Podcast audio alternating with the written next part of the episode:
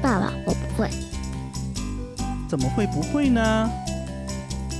因为脑力有限呀。一二，开始。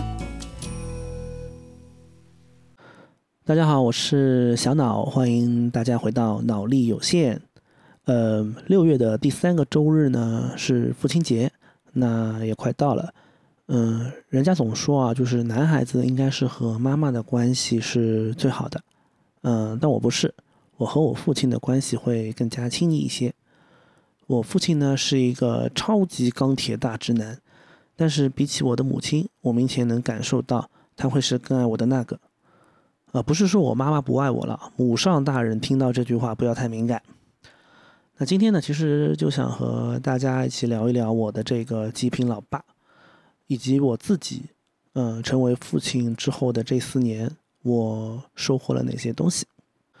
嗯，我曾经一直说，就是人生其实有三种身份嘛，我自己的人生，比如说是为人子、为人夫、为人父。那这三种身份其实是在我父亲身上被展现的淋漓尽致。也是一直是他在这三种身份上做的非常好，才给我一些榜样和鼓励。嗯，我老婆一直说的，她说：“她说你要是能做到你爸爸一半，啊，我们的生活就能很好了。”那事实上我做不到。嗯，那就嗯说说我父亲吧，这三种身份上的一些表现。先说为人子吧，我爸爸呢是一个远近闻名的大孝子。嗯，就是在我们小区里都比较有名的。对，呃，我爷爷呢有子女四个，我爸爸是最小的儿子。三十多年以来呢，就是我爷爷奶奶一直是跟这个小儿子生活在一起的，哪怕之前有过这种呃矛盾冲突啊，会让会让二老呢去到其他的子女家去住，但是呢，没过多久他们还是会回来的，就是心里念叨最多的还是这个小儿子，因为小儿子把他们伺候的太好了。就是，嗯，其他子女永远达不到他们要的那个标准。我爷爷奶奶呢，今年都九十多岁了嘛。我爷爷虚岁今年已经九十九了啊。长期以来都是我爸爸照顾的很好的。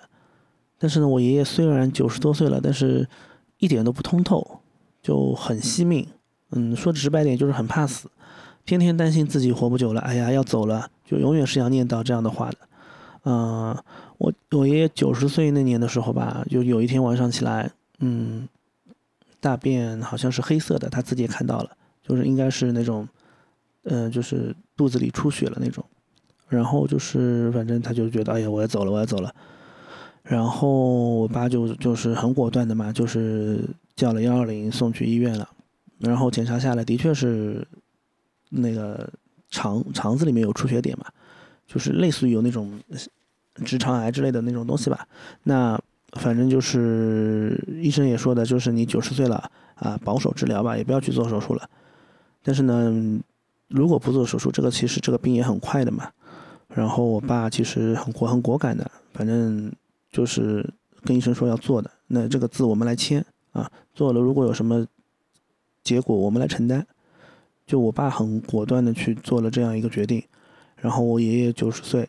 还上了手术台，成功完成了这个手术，然后现在还是生活的非常好。我爸也把他照顾的非常好，就十年过去了，就将近十年过去了，就是他对于我爷爷的照顾就不只是这一点了，只是说这一个小故事就说明出了我爸长期以来都是很有主见且把长辈照顾得很好的。嗯，我爸和我妈谈恋爱的时候啊，我爸已经是三十岁出头了，就那种上山下乡，从农村回到无锡。家里也蛮穷的，说实话，你别说谈恋爱了，婚也结不起，对吧？然后，但是呢，也是跟我妈是相亲认识的。我也问过我爸这样的问题，我说你有你跟我妈妈之间到底有没有爱情？我爸就是毫不避讳的跟我说，他说先结婚再恋爱，再恋爱，总归要结婚的。嗯，他就是对我也是这么说的，他一直跟我说，他说哎呀，你脸上有缺陷的。不要要求这么高，对吧？是个女的就可以了。就我爸这个直男啊，说话永远是不考虑人的感受的，对，啊，他他也是这么教我谈恋爱的，对。然后呢，嗯，我爸和我妈谈恋爱呢，有各种省钱大招，嗯，比如说出去吃饭，假设吃馄饨吧，那无锡人是很爱吃馄饨的啊。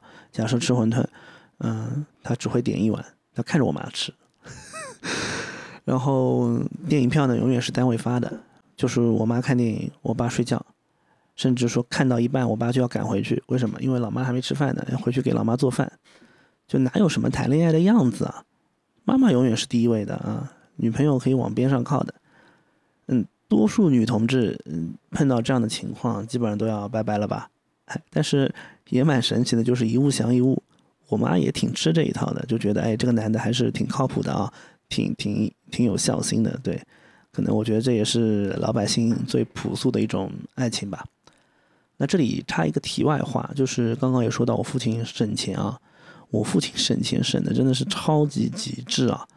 我老婆一直说要做我父亲这个省钱这个还价的这个关门大弟子，因为嗯，从我出生以后啊，就是我是男孩子嘛，他从那个时候就开始要考虑为我存老婆本了啊，就考虑买房子之类的。嗯，他自己是烟酒不碰的，我爷爷是烟酒都来啊，就在这个熏陶下面，哎，他完全不接受烟酒。然后呢，从来也没有在外面吃过一顿早饭，就甚至下馆子都很少的。买东西上，我爸这个还价能力是杀伤力十足的。就我经常在旁边听着听着要倒戈到那个商贩那边去的，我就说，哎，算了算了，人家做生意也不容易。所以以至于我现在在跟别人有一些金钱的谈判的时候，我都不敢谈的。我我我我可能就是觉得，就是那时候造就的一个 PTSD 吧，就是尤其是在菜市场。仿佛就是他的战场。我爸说他的眼睛就是秤，他说多少重，基本上八九不离十的。商家如果想在这个重量上去下文章，绝对不可能啊。那呃，另外在一些小便宜上面，我爸也是占到极致啊。就比如说以前有一个，就小区里有一个卖凉粉的一个流动摊贩啊，经常就就就过来嘛，也是熟了。然后我们经常要买他们家的那个凉粉和豆腐花，呃，基本上基本上每天都要买。然后呢，他也不知道什么时候能想出这种绝招啊，就是那个他的凉粉呢，都是，嗯，都是那种直接就分好的，放在那个一次性的饭盒里面。然后你要买的时候，他就会给你加那个调料拌嘛。然后我爸会想出这么一招，就是会让人家拌一碗，然后再我们再拿一碗就是没有拌过的，然后这样付一一碗的钱。回来以后呢，把两个混在一起。哎，我有时候想想，真的蛮做得出来的啊！就就这种这种这种脑回路，我觉得不是正常人有的。然后后来就是这这里面的这种各种小故事挺多的。后来到了那个互联网时代啊，他莫名其妙就是自学网购，然后和商家的这个掰扯能力也是超强的。就你你也知道，在互联网上这种嗯。买东西，尤其是那种吃的，对吧？缺斤少两可能是那种永恒的主题啊。只要你不是买的不是那种品牌货啊，我爸会怎么搞啊？他就是会买个电子秤回来，然后拍完照片说你这个多少克，没有多少克。那商家也是有时候也不认嘛，那他就找那种什么中间的那种什么淘宝小法庭啊、拼多多那种，呃，去投诉，一投诉一个准，基本上就是做到那种什么，呃，呃，就是退款不退货。每次都是白嫖，呃，当然他也不是那种无理取闹，他能去做这种投诉斗争的，基本上也都是商家没有做到位的，对，呃，就就是有很多这样的这种故事在在互联网上，他经常能够遇到，有时候还要遇到什么商家发错货啊，商家什么，嗯，发的东西什么质量不好啊，其实也能吃，但是他就是会用这种理由去去退退货嘛，我我有时候真的也是哭笑不得。然后还有一次是他打的啊，也是莫名其妙自己学会了用滴滴打的，嗯，然后那个其实那个呃司机他其实是按照导航导航去开的路，但是呢，我爸就说你为什么要在这边掉头？呃，就这边掉头之后，你就多算了我两块钱，他就为了这两块钱，他跟人家那个出租车的公司连打了两个礼拜的电话，就一直往上投诉。投诉到最后，他赢了。就我我是觉得，其实有些东西，它它事实上它是不合理的，但是我们我们没有这样的这个时间精力，或者说没有这样所谓的锲而不舍的精神去跟这些商家去做斗争啊。但是呃，甚至我有时候一度我还去跟他说，我说你算了吧，就两块钱的事情。他说不是的，这个就是错的，明明有更省的道路，我为什么不走？为什么要按错误的导航走？他是一个在这种事情上面特别有正义感的人。我我我虽然他的初衷是省钱，但是他其实是给我上了一课。有些东西他让我就是让我觉得不要去盲目相信所谓的商家给出的这种导航也好，这种这种重量也好，啊，其实里面还是会有很多人性的恶在里面的。但是他会用这种方式让我看到了，其实是可以去做斗争的，可以去为去捍卫自己的权利的。对。这种这种网购的传奇经历真的超级多，在他身上数不胜数，我能记到的都是皮毛了。然后后来呢，他还学会了就是闲鱼，然后呢，他经常去收一些嗯一些一些别人用过的东西，但是那个东西呢，其实其实是还能用的。然后他就去买一些配件啊，去把它修好、保养好，然后再卖出去。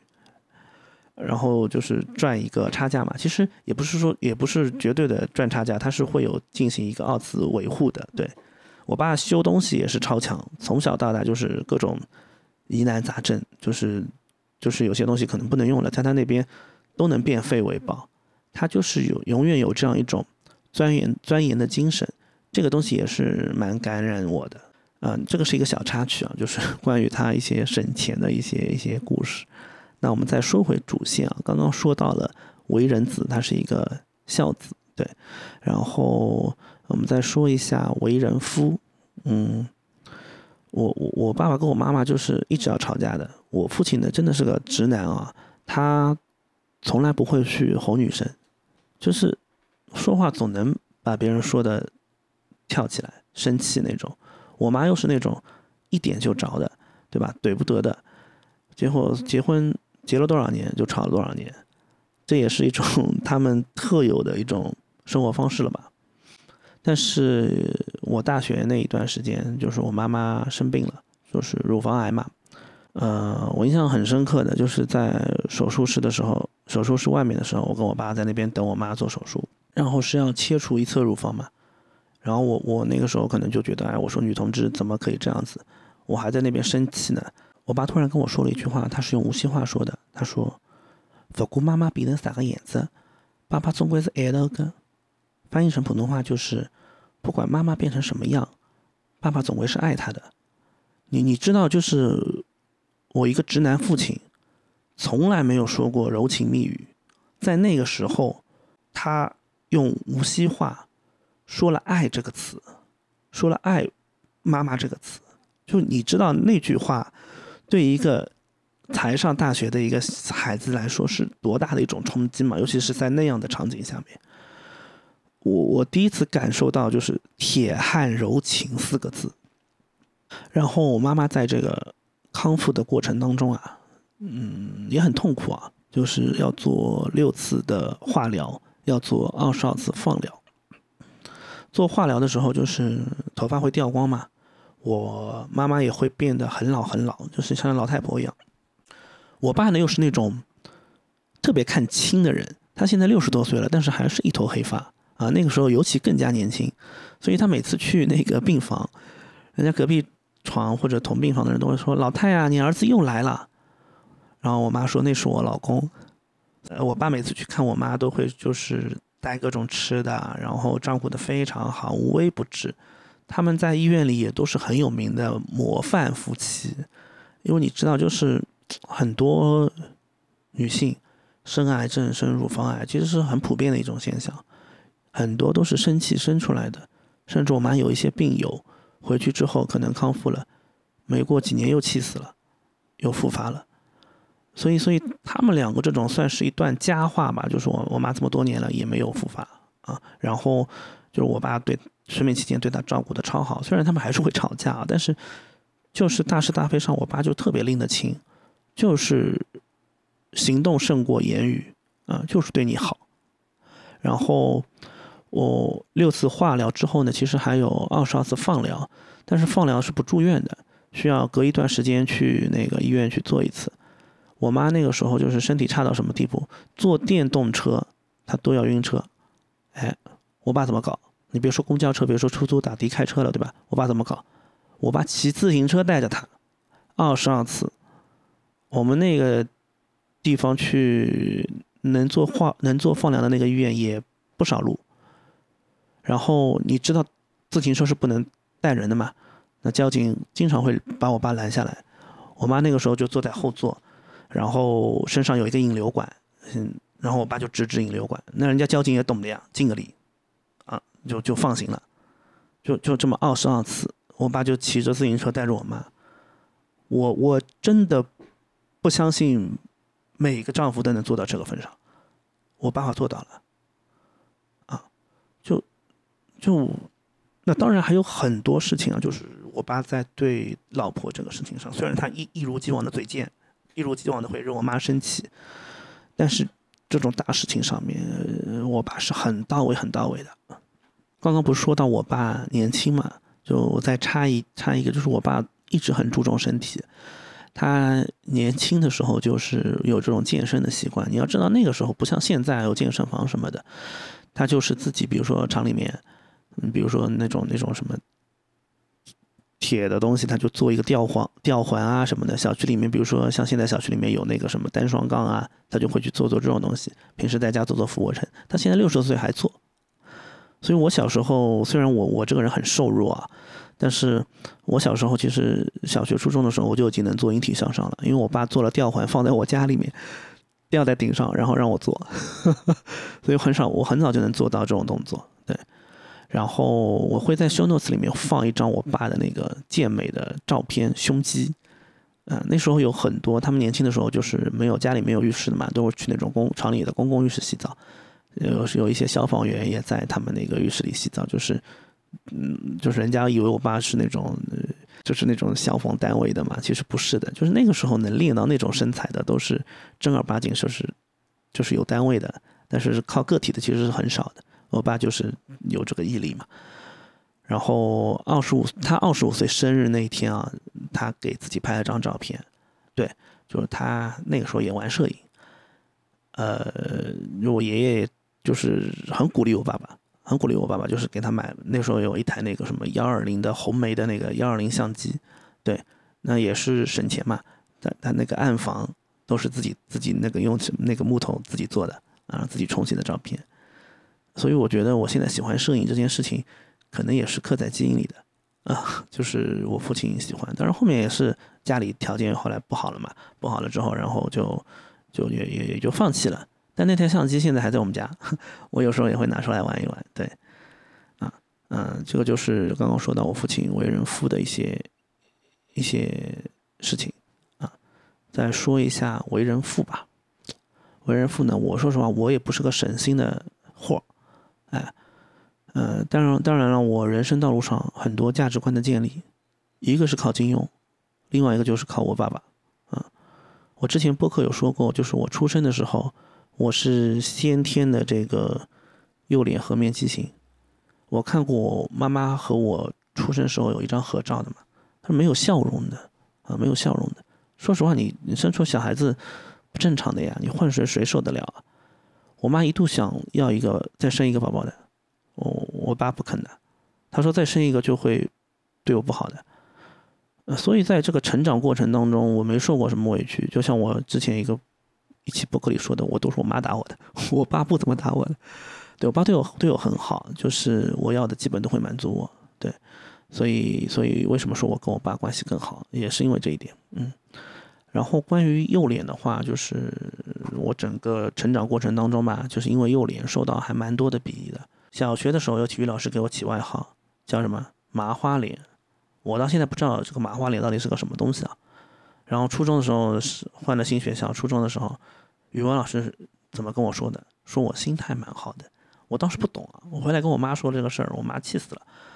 就是心态蛮好，就是说因为你他觉得我脸上不正不正常嘛，但是我的脾气性脾气性格呢又是比较积极乐观的，所以就心态蛮好嘛。我这是他们给我的解读。那我现在想想，可能也就是这样一回事。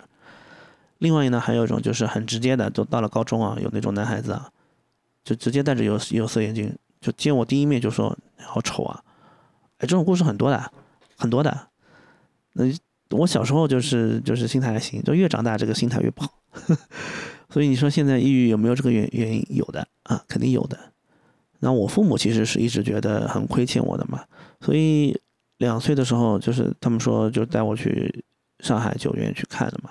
那医生那时候说就是太小了，不要去做，还不好做，所以等我长大一点，基本上长到六周岁吧。那一年我做了两次的手术，两次全麻。我父亲是在上海全程陪同陪同我的。我那一年九五年嘛，我我听我父亲说他在医院里看了那个四十六届世乒赛丁松的那场比赛。我后来还去看那个视频，他一直跟我讲这场比赛，但记忆还蛮深刻的。其实住院期间有很多故事啊，嗯呃，有一个其实也是影响我价值观的一件事情。我父亲虽然我们之前说他很省啊，但是他他有些钱他是该用的，他绝对不会不会含糊。嗯，我的有一有一次就是我隔壁床新来了一个兵哥哥，就兵哥哥呢也是外地的，但因为我住的那个医院它是一个军医院啊，就是很多那个医护病人他都是军人。然后呢，他说的那个他跟我父亲说的时候，叔叔啊，这个我我我现在身上钱。不够，那个我父亲下午从那个外地赶过来，能不能问你借五十块钱？你要知道九五年啊，五十块钱其实不少了。我我爸爸相信人民子弟兵的，借给他了。然后当天当天下午，他父亲的确是从外地赶过来了。他们家是养蜂的，然后呢，还给了我爸一罐蜂王浆，我们也挺不好意思的，钱也还给我们了。就是我父亲，其实其实虽然省钱，但是你这种这种场场合，就是该该借的钱、该用的钱，他一分不含糊啊。包括那个时候，你比如说，我去上海啊，我记得那个时候，因为我我虽然人吃不高，那也六岁了，有些地方呢也也也要收票的。我我我记得去上海，我们那时候也没有高铁啊，那个时候都是那种绿皮车。我爸怎么省票的？怎么怎么怎么带我逃票的？都都是这种占小便宜的事情啊，他老老做。呃，一个是啊，那个时候有个闸机，那个闸机呢，嗯，我稍微蹲下一点呢，我就比那个闸机矮了，他就让我蹲着走。我又不懂他的用意，然后我蹲着走过了那个闸机之后，我还一直在蹲着走，蹲着走，直到他那边检好票，他说可以了，可以了，可以了。这是一种。还有一种呢，就是有些售票员人还蛮好的，那种检票员，他会抱着我强行闯，他就说：“哎呀，带小孩去上海做手术的什么什么什么，人家会放的。”当然也有一些就是特别铁面无私的啦，就非要买票，那碰到那种也没办法啊。然后我在上海的时候，其实你做手术的时候，整个情绪都非常不佳的。就比如说之前说过，他在上海野生动物园回来逗老虎，回来因我因我开心，会给我买那个什么变形金刚啊什么的。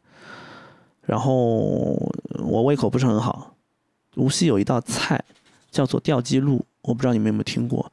它其实是完全不用一滴水，干蒸，把那个鸡蒸出那种那种鲜的汁儿，啊，那个菜还蛮好吃的。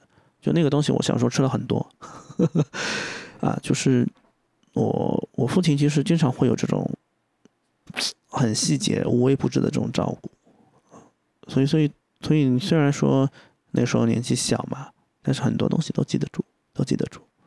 就我父亲对我的影响太多了。然后包括逢年过节的时候，我我经常跟我父亲一起去买菜的，两个人两辆自行车，就骑到那个无锡最大的这个农贸市场朝阳菜场啊，呃，我爸会写一个菜单啊，然后。就把一桌子菜全部买回来，回家就打他的下手，比如说给他打个鸡蛋啊，给他摘个菜啊，这样子。我和父亲在一起的时候，是真的是有那种家的味道，家的味道。所以简单说一下我父亲为人子、为人夫、为人父的一些故事，他对我的影响真的还蛮多的。我一直觉得说，我说我可能做不到像他那样，比如说在省钱这件事情上。我做不到，我真的做不到，因为可能金钱观完全不一样。对，那父亲节要到了，我我我也是当面说不出那种“爸爸我爱你”的，那在播客里说一下吧。我我当然也不会主动发给他听了，母上大人听到要生气的。爸爸我爱你。对，那这是上半部分。那下半部分其实是因为我现在自己也当爸爸了嘛，我儿子是一八年十一月份出生的。对，我这个父亲呢。当的也不是挺好，当的不好。我儿子其实是属于那种性格挺好的，也挺懂事的，然后基本没有无理取闹的这种这种场景，和他讲道理都是讲得通的。但是你们要知道，爸爸带娃，孩子活着就挺不容易的了啊。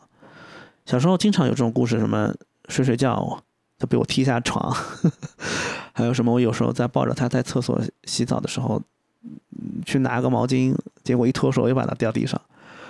那个时候还像个小煤气罐一样的，摔下去还好。然后，但是呢，我最难过一件事情是什么？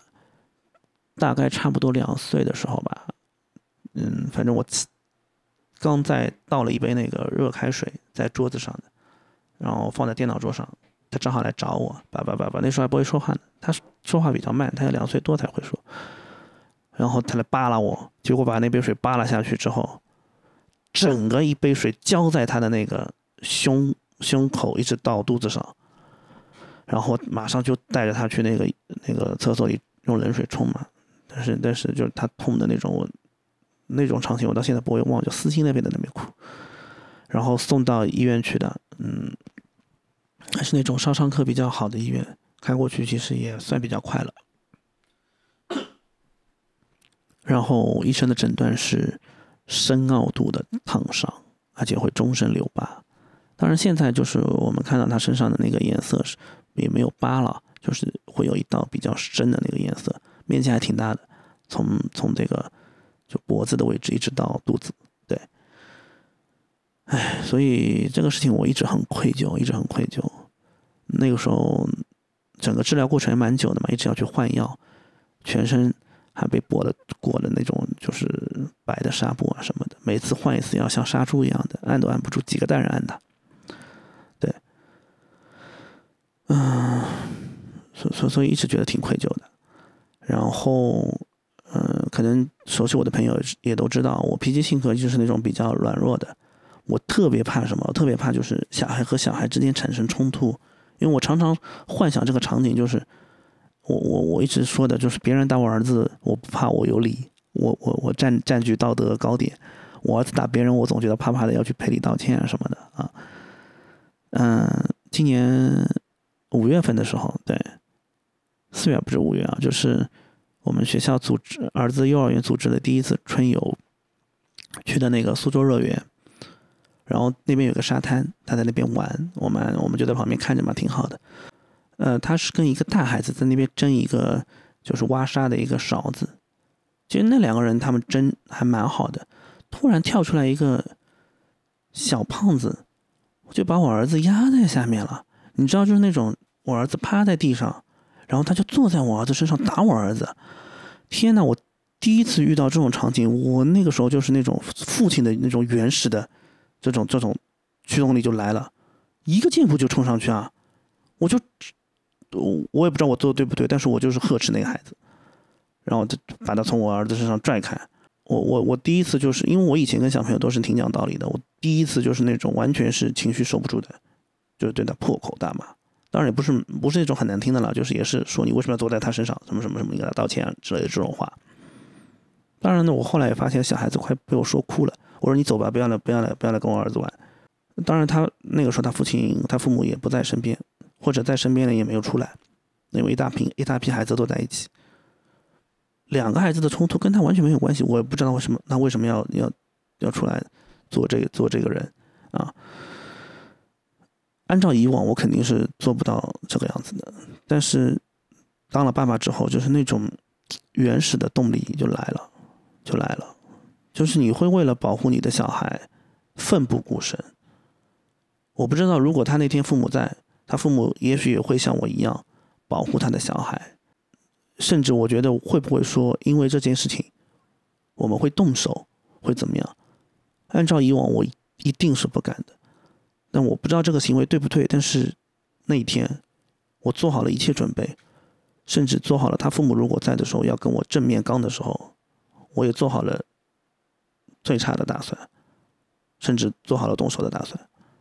我其实是一个小鸡仔，就是人很小的，但是就是我觉得当了父亲之后，就是就是会为了孩子孩子拼了命也要搏，拼了命也要搏，真的第一次有了。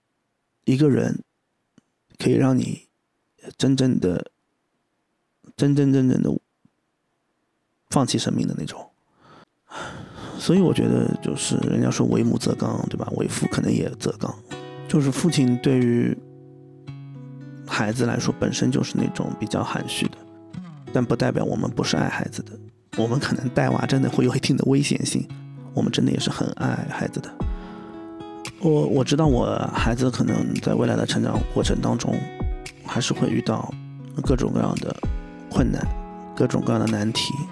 但是小皮蛋，爸告诉你，只要有爸爸在，你就放心大胆的去长大，放心大胆的去追求你想要追求的东西。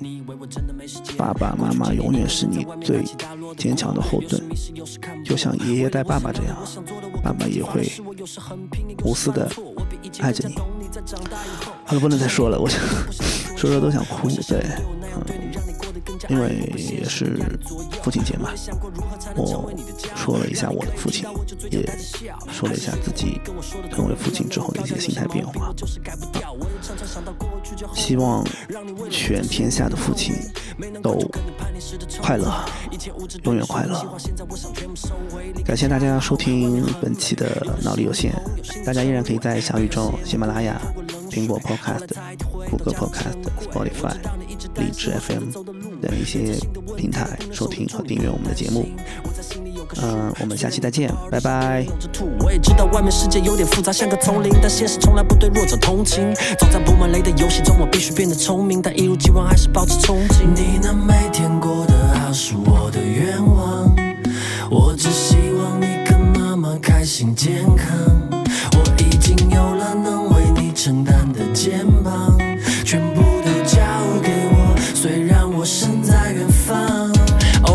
的催促，那方面的进度怎么还是龟速？看我朋友们的陆续找到归宿，说我玩心大到像是还没恢复，像责任不敢背负。我只是还没碰到我的那个他，让我感觉强烈到想跟他有个家。做个单身汉的感觉其实还不错，起码自己赚的钱都给我自己花。哦耶，很多话跟镜子说，交了更多朋友，但能聊的并不多。还好我有我的团队让我信得过，我把不好意思跟你聊的放在歌里说。现在做我想做的，过我想过的，每一步都走得清楚，不会轻易闯祸了。为了告诉。那些预言家们，他们想错了。曾经蔑视我的预言，全都被我打破了。我扬起我的帆，做好一切准备，已经开动我的船。跟我想的不一样，这江湖不好玩。长大之后，越来越能明白你的难，那就让我把这生存游戏规则搞熟。好在新科技的世界里面做你导游，我想为你做到我能做的毫无保留。毕竟你是这世界上我最爱的老头，My man。